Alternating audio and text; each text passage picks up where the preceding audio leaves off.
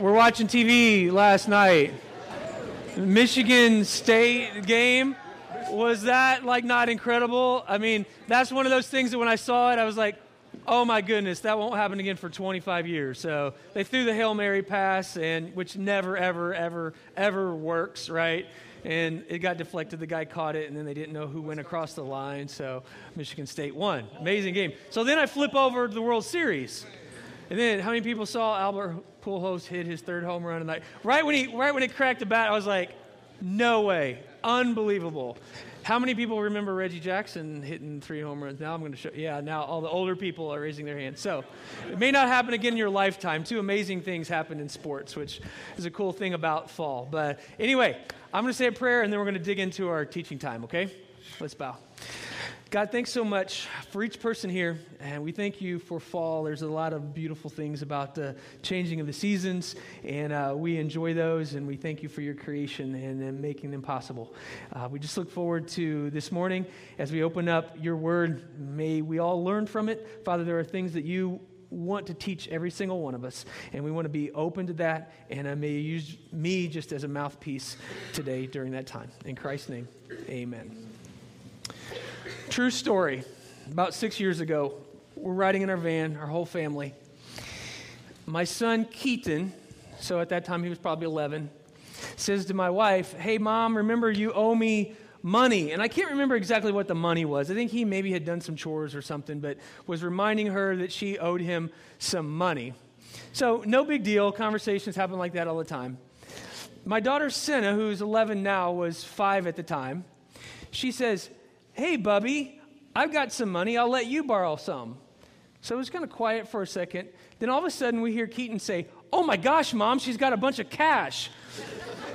we look in the back seat, and my five year old daughter, uh, I mean, she's like a bookie. She's flipping out 20s just like one after the other, which we're totally in shock. Like, she had $380 in cash in an envelope, and she's just flipping out 20s and she's going to give some to her younger brother or her older brother. So we're like, where did you get that money?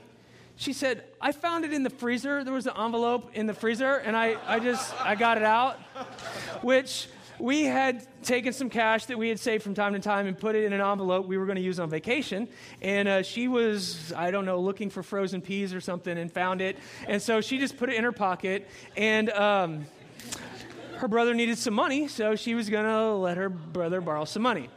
Okay, now hold on to that story. Okay, we'll come back to it in just a second. We'll come back to the story.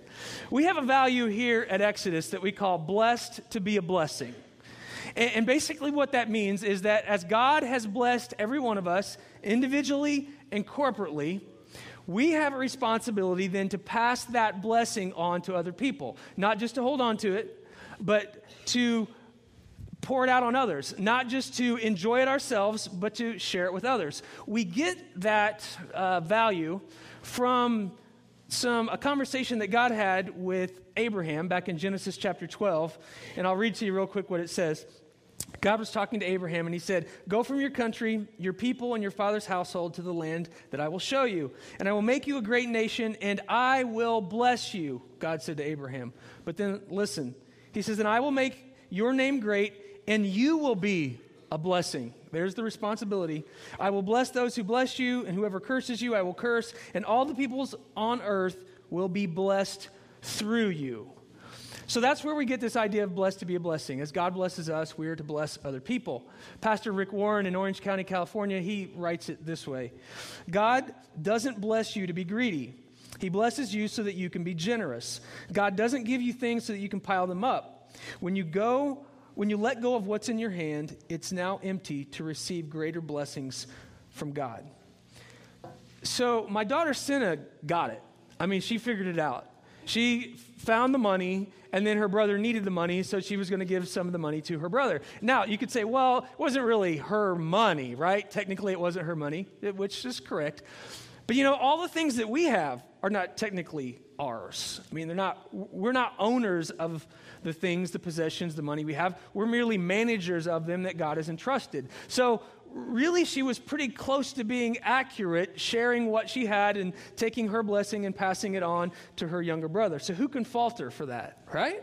I mean, not a, not a bad not a bad thing for a five year old. It kind of uh, gave me and Pam a heart attack into how it, how it unfolded, but she really was right on.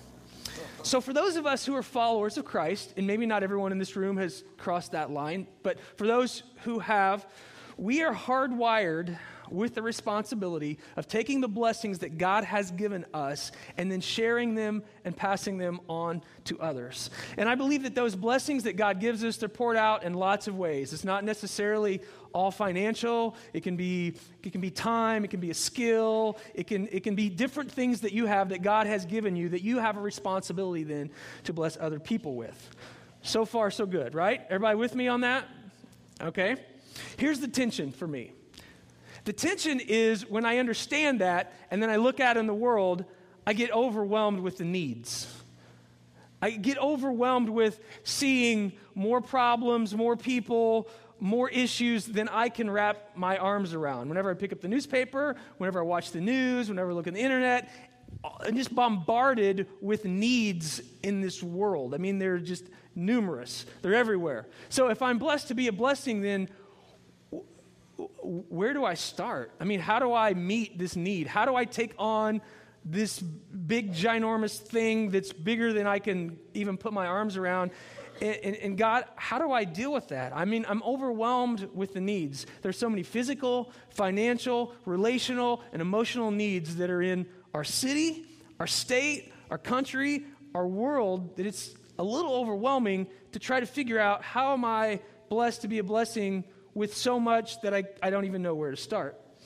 Because they are people that you and I live close to, we're related to, we work with, we have class with, we're in a life group with, we see on the sidewalk, we hear about them on the internet, we see them on television, and there's no end to the need. So, how in the world do you and I respond to that tension of trying to live out what God asked us to do and not even knowing where in the world we're to start? If I'm, if I'm blessed to be a blessing, but I'm overwhelmed. I mean, how do I handle that? Where do I go with that? And then there's this funny thing that um, teachers, not picking on teachers, and my, my mom and my grandmother taught. And that was like I'm in second grade and I go up and I see a candy bar on Mrs. Wilson's desk, and I go up and go, Mrs. Wilson, can I have that candy bar? And what does she say? She says, well, if I give you the candy bar, then I have to give everyone a candy bar, which I'm thinking, no, you don't. You don't really. You just give it to me, be our little secret, and you know, everything will be fine. She's like, so I can't give you the candy bar because I got to give it to everyone. Like, really? Okay. So go to my grandmother's house. She's making cookies. She's got the, the blender out, and she pulls out the, the cookie dough and has the beaters, and it's on there. And I asked my grandma, Grandma, can I lick the uh, batter off of the cookie beaters? Well, there's a house full of cousins, and she says, You know, if I let you do it, then I've got to let everybody do it, and we don't have enough beaters, so you can't do it. Like, Grandma, no, you don't. You mean you just hand it to me, let me lick it, then everything will be completely fine, and we don't have to tell anyone. So there's this idea, how it relates to me is i am told that if I can't help everyone, then I shouldn't help. And so when I look at the world, I get stuck with this, well, I, like I can't fix all the problems, so maybe I shouldn't fix any of the problems. If I can't help everything, then maybe I shouldn't help anything. And I get stuck in this cycle of seeing needs and then realizing that I can't fulfill all the needs, so I get stuck in this, well, maybe I'll just resign and won't, like, I, I won't help. Anybody else stuck in this thing in their mind? Am I like the only person that goes through this? Some of the okay, there's a few honest people in here. So, so to me, that's the tension with blessed to be a blessing. How, how do we deal with it? How do we handle that? What, how do we figure out if there's a person that has a need or people that have a need? What are, how are we to respond? Well, I learned this entirely new approach that someone um, shared with me that uh, made a huge difference in my life about how I approach blessed to be a blessing. And, and, when I learned it, and when I grasped it, and when I practiced it, all of a sudden it like it freed me to not walk around with all this guilt of okay, I can't help everyone, so I shouldn't help anyone. I've got to be fair, and and, and this whole idea when I embraced it, it was such a freeing thing. And that's what we're going to talk about and we're to, I'm going to teach on today. And here's the approach, okay? This is the approach. Do for one what you wish you could do for everyone.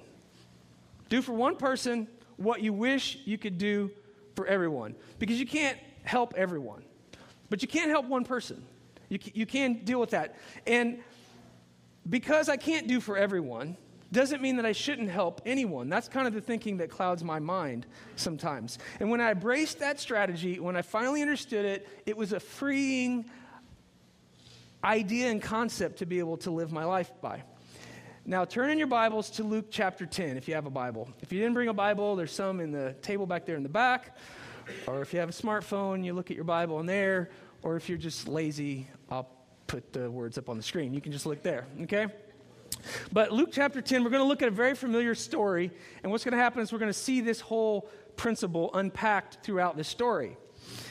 Now, in the story, um, it's a story you've heard before, but here's what I want to challenge you to do I want to challenge you to try to view the story and listen to the story as if you've not seen it or heard it before.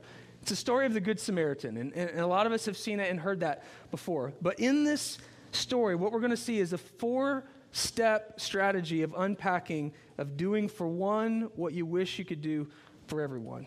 Okay, so we pick up the story in verse 25 of Luke chapter 10. This is what it says One day, an expert in religious law stood up to test Jesus by asking him this question Teacher, what should I do to enter eternal life? Now, the question was a trap, right? The motive was not really to find out the answer, the motive was to make Jesus look bad. That's what they were trying to do.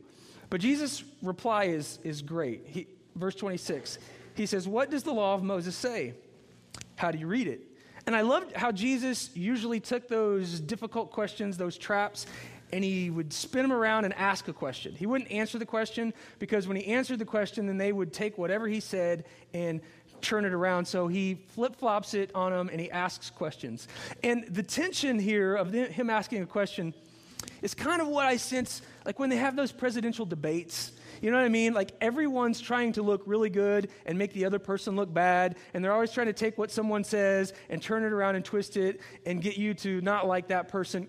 Kind of that whole tension with like a presidential debate it's kind of like the feeling I think is going on here. They're trying to trip Jesus up. They're trying to get him to say something that they're going to take and then imply negatively towards him. So, verse 27 the man answered, You must love the Lord your God with all your heart and your soul, all your strength and all your mind, and love your neighbor as yourself, which comes from the Old Testament law in Deuteronomy chapter 6. Jesus says, Right, do this and you will live. In other words, if you love God, and as He has blessed you, you love other people and pour your blessing on them, then you're doing the right thing. Verse 29. The man wanted to justify his actions, so he asked Jesus, And who is my neighbor? Now, that's not a bad question, because in many ways, that's the same question that I struggle with. That's the tension there. If I'm supposed to love my neighbor, who is my neighbor? There's lots of neighbors. Jesus, I've seen neighbors everywhere. Everywhere I go, there's neighbors, and they all have needs. So, how do I how do I deal with this? How do I bless all these people? G- give me some direction. And so Jesus tells them a story that's familiar with most of us, starting in verse 30. Jesus replied with a story. A Jewish man was traveling on a trip from Jerusalem to Jericho, and he was attacked by bandits. They stripped him of his clothes, beat him up, and left him half dead beside the road. Now, the journey that he was on, the trek, was 17 miles going from Jerusalem to Jericho. It was a descent, mostly downhill, started at 2,500 feet above sea level, goes to 800 feet above sea level. But it kind of was a path that people knew that was kind of dangerous. So it's kind of like being in South LA. It's kind of like being on the east side of St. Louis. You know, bad neighborhood, bad path. Many times travelers would come and they would get mugged and robbed, and it's exactly what happens to this poor guy. So he's been roughed up, he's naked, they stole his credit cards. Like, it's not a good day for him, right? Verse 31 By chance, a priest came along. But when he saw the man lying there, he crossed over to the other side of the road and passed him by. A temple assistant walked over and looked at him lying there, but he also passed on the other side. Now, let me pause there for a second, because of the 25 to 30 sermons I've heard in my lifetime on the Good Samaritan, they always get down on these two guys, right? I mean, I always hear, like, don't be like these two guys. Don't be like these two people. Which, in the end, when I read the story through the context of how we're reading it today, I pass by and see and become aware of needs every day that I don't do anything about. You too, right? I mean, you watch the news, you can't you can't help everything that's on the news. You can't fix all the problems. You can't deal with all that. So in many ways I look at it and I push back and I go, "But I'm kind of like the guy. I mean, I how do I deal with all of this? How, how do I embrace and pour out blessings on all these needs that I have? And I don't think Jesus' purpose in here is, is to, to point out how horrible these guys were. That's not really what he's saying here. Go to verse 33. Then a despised Samaritan came along, and when he saw him, now notice that the encounter was something that he hadn't planned, right? He didn't plan to meet the guy there. It just, it just happened. It was an interruption. And it says, when he saw the man, he felt compassion on him. And that's the first move in doing for one what you wish you could do for everyone is go with the Holy Spirit's prompting, not your own schedule. You got to go with the Holy Spirit's prompting and not your own schedule. You hear Matt teach and talk a lot about hear and respond. That God still speaks to us. And when He speaks to us, we can hear what He says and then we respond to it. This was a hear and respond moment. This was a, this was a moment where there was a need, becomes aware of the need, then He responds to the need.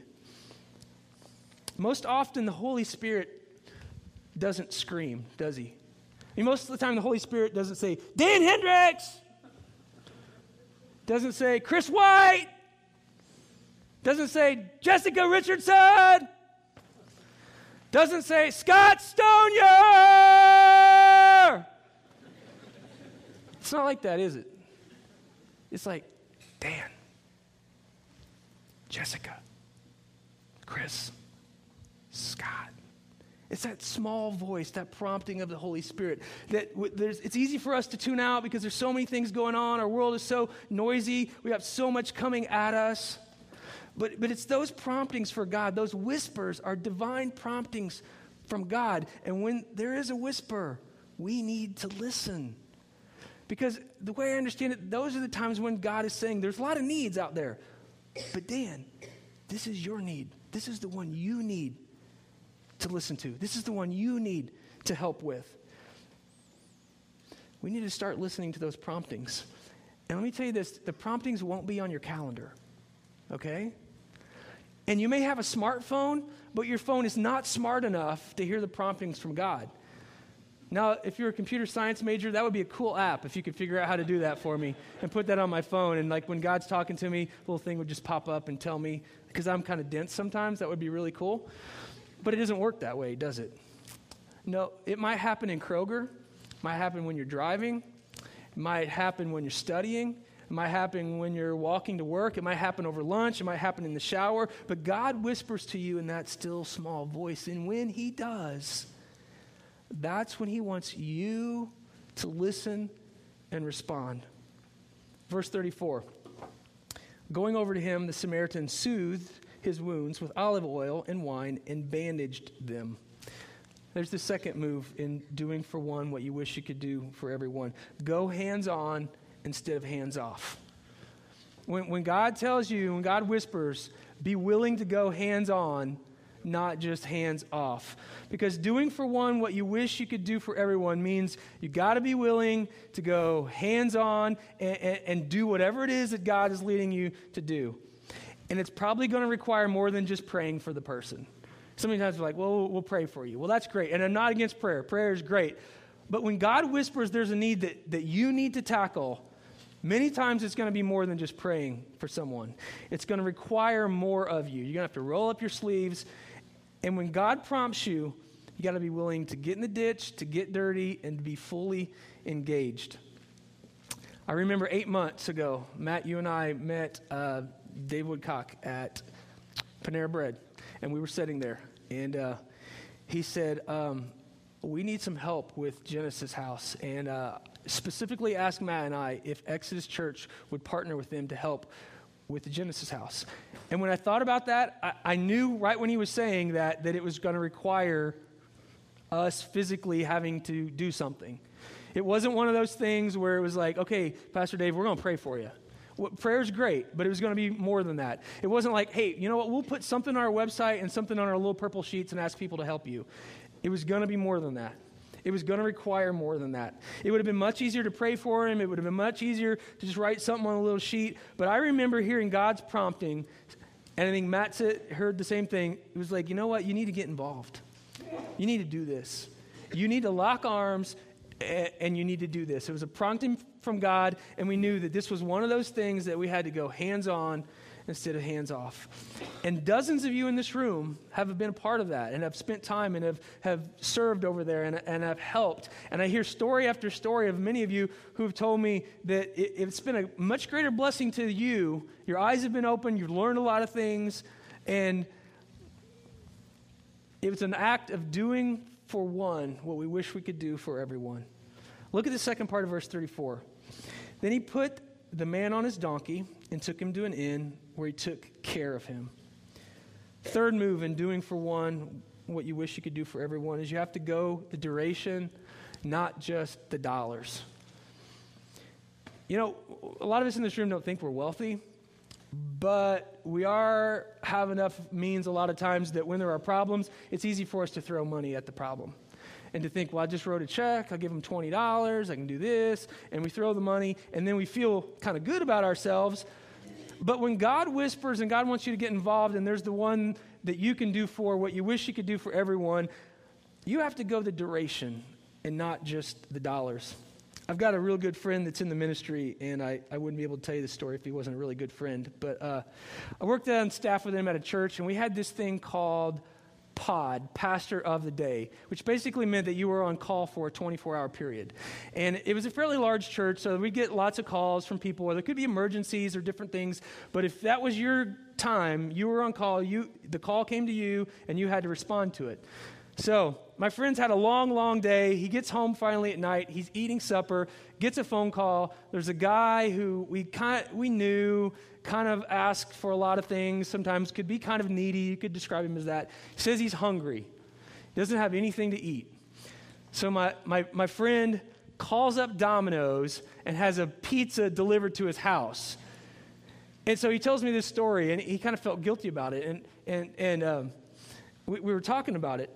And uh, it's funny now, but when I talk about this context of doing for one what you could do for others, I'm not sure that it's something that you can phone in. Okay? I'm not sure it's it's when God prompts you to do something, you can go, okay, well, I'll call Domino's for you, then everything will be taken care of. Right? We'll be good. It's not one of those kinds of things. In our culture, it's easy to give them a check, give them a $20, and then we're, we're done. Doing for one what you wish you could do for others requires our time. And that may be the most valuable resource that we have. But when God prompts you and God asks you to get involved hands on, it's going to require time, not just money. The Samaritan put the man on his donkey. You know, I'm not sure what kind of mileage his donkey got. I'm sure donkey fuel was probably really expensive back then, too. Well, whatever it was. But he, he takes the man to a facility, a medical facility or an inn. He takes him somewhere that took time. He went the distance with him so he made sure that this guy could be taken care of. That was the need that was at hand. And God often needs the same from you and from me. Look at verse 35 now.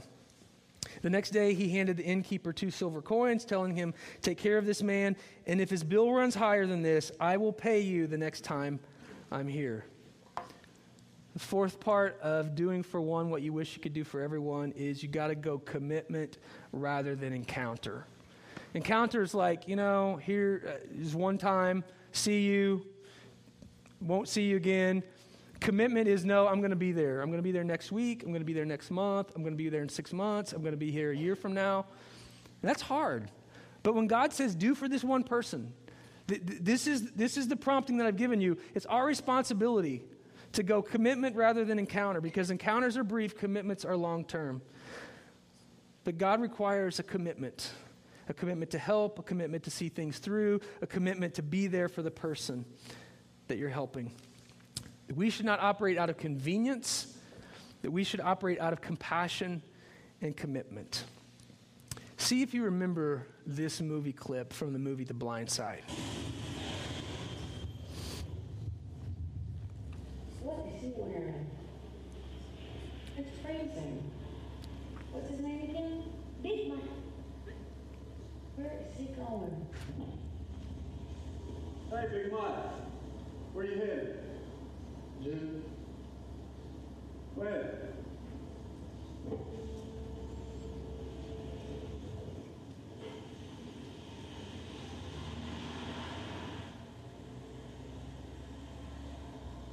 Turn around.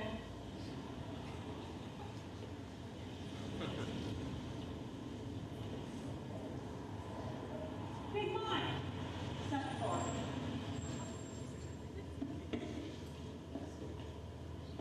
Big Mike.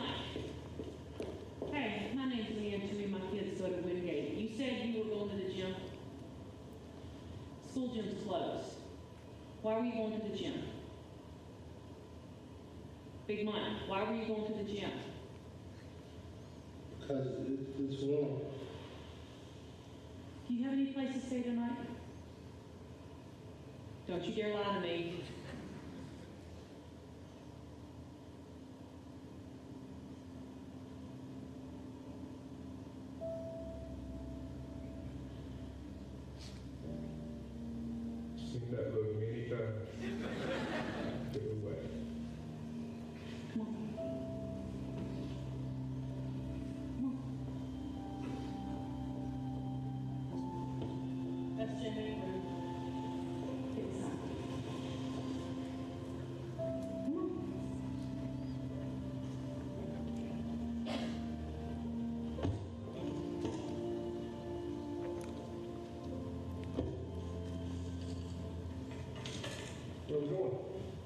Oh.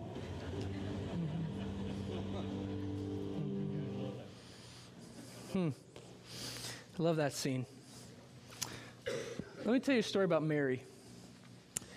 November 6, 2005, there was an F4 tornado that went through Evansville, Indiana, community that we lived in. It was on the ground for 40 miles, approximately two miles from our home. There were over 150 mile an hour winds. There were th- hundreds of homes that were either completely destroyed or destroyed pretty bad. There were 25 casualties, $85 million worth of damage. And I remember that night that it happened. And um, didn't, we knew there was a storm. We, we didn't know. Pam and I got out in our car and we went and we realized that it was 1.30 in the morning, but it was dark, but you could, you, there were a lot of people outside because many people couldn't be in their homes anymore. We realized that there, obviously something really bad had happened in our community there was a family, um, Mary's family, that we had known, and over the next day or two, we'd gotten word that she was injured. She lived in a trailer park. The trailer that she was in was completely destroyed. We found out that her mother had been, passed away. Her dad was severely hurt. He was in the hospital, and Mary um, was hurt in the hospital as well. It was one of those moments where you felt God saying, You know, I can't fix the whole tornado, but we need to do something for Mary. We knew her because. Um, my son Keaton had played in several basketball leagues and tournaments and teams with her older brothers. So we knew the family not real well, but we did know them. So it was one of those times where F- Pam and I felt we, we need, this is one of those times, the promptings from God. So uh, I tried to find out where she was at in the hospital, which they won't give you a lot of information about that. Even had to play my pastor card and say, listen, I'm a pastor. I'm trying to help. You need to give me information. We found her in a hospital, an area hospital in town. So there's a picture of Mary four days after she got out of the hospital. She's wearing the fireman's helmet that uh, rescued her. You can tell she has scratches on her face. She had a severe cut on her leg. She almost bled to death. A hot water heater had fallen on her. It had burnt her leg really bad, and she had to have, uh, there was a scar about 18 inches long down her leg. We realized in the situation that um, her dad really was kind of distraught and was not in a spot to really help her. He had lost um, Mary's mother. There were kids to take care of. He was in the hospital. So she lived with us for a month or more. Um, it's the only thing that we knew to do. And as she got better, she did move back home. But um, we celebrated Christmas with her. we celebrated birthdays with her. We, we would, she would come about every three or four weeks, spend the night, stay with our girls. She became part of our family. Matter of fact, when we moved from Evansville, one of the hardest things we had to do was to leave Mary. And um, That was in 2005, six years ago. We still see her from time to time now. We get to uh, see her when we go to basketball tournaments uh, in different places in Indiana. We see her and her family, and she's doing well. But when that happened in our family, it was God saying, you know what, you can't help everyone, but you need to do for Mary what you wish you could do for everyone. It was one of those times, it was one of those promptings. Let's wrap up this story and go back to our text that we were looking at in verse 36. I want to end there. Where it says, Now, which of these three, this is Jesus talking, which of these three would you say was a neighbor to the man who was attacked by bandits? The man replied, The one who showed him mercy. Then Jesus said, Yes, you need to go and do the same. You see, Dan Hendricks can't fix the world, but I can change someone's world. And Wendy Padani can't change the world, but she can change someone's world. Chad Burris can't change the world, but he can change someone's world. My question to you this morning is to be have the courage enough to ask God, who God? Who, who do you put in my life? Who do you put in my path? Who do you put around me that, that you are saying you have been blessed so that you can be a blessing to this person? Maybe it's a coworker, maybe it's a roommate, maybe it's someone in your family, maybe it's a neighbor, maybe it's an addict, maybe it's an old friend, maybe it's a new friend, maybe it's an organization. I, I can't answer that question for you. But I do know that God has put you in a specific place and blessed your life so that you can then be a blessing to someone else. Because you're not going to be able to fix the whole world. But God's going to put somebody in your path that you can help. And then He's going to whisper. And when He whispers, then you need to respond. And when you respond, you need to be willing to be committed, to not just throw money at it, but to go long term, to go hands on, and to really be there for that person. And you can make a huge difference in a person's life.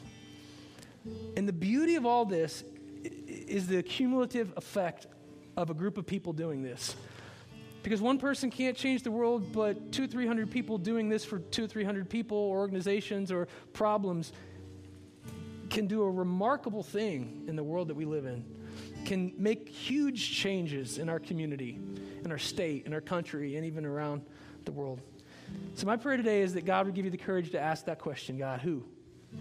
Who is my one that I need to do for, which I wish I could do for everyone? And then, whenever God gives you that answer, you bless that person with the blessings that God has poured out on you. Let's pray. Father God, thank you that you have um, loved us enough to send your son Jesus. Father, thank you that you have poured out your spirit upon us and upon your church. And as you've poured out your spirit, Father, may you show us then who we can go and, and we can take a little bit of that pouring that we've received and we can bless that person. We can bless that organization. We can bless that family. We can bless whoever it is that you've put in our path and in our sphere of influence, the people that we know that we can help. And Father, if we all do that, what a huge difference will be made on this earth and for your kingdom. That is our prayer today. And we pray it in Jesus' name. Amen. We take communion every week here at Genesis. And if uh, you're one that is a follower of Christ or seeks to follow Christ, you're invited to participate. I'm going to say a prayer in just a moment. We'll have uh, servers that will come forward. And as they do, come up, they'll give you a piece of bread. Take the bread and dip it in the cup. The bread represents Christ's broken body, and the blood, or the, the juice represents his shed blood on the cross for us. There's also a prayer room over here. If uh, you want someone to pray for you, there'll be some people over there. They would love to pray for you. If you have a spiritual decision, don't know what it means exactly to follow Christ, or have some questions about it, there'll be people over there in that room. They would love to help you answer those questions also. But uh, we'll bow our heads and I'm going to pray, and then we'll share in the Lord's Supper together. Father God, um, thank you for the body of Christ and the blood of Christ that was shed for us. And uh, right now, we, we take these elements, and when we do, we, we remember that sacrifice. We remember the love that was shown to us. We remember the blessing of eternal life that was given to us. And Father, as we remember that, we're challenged that uh, we are then your hands and feet of Christ in this world. So, Father, thank you for um, allowing us to, to be that. And um, thank you for sending your son to die for us. In Jesus' name we say this prayer. Amen.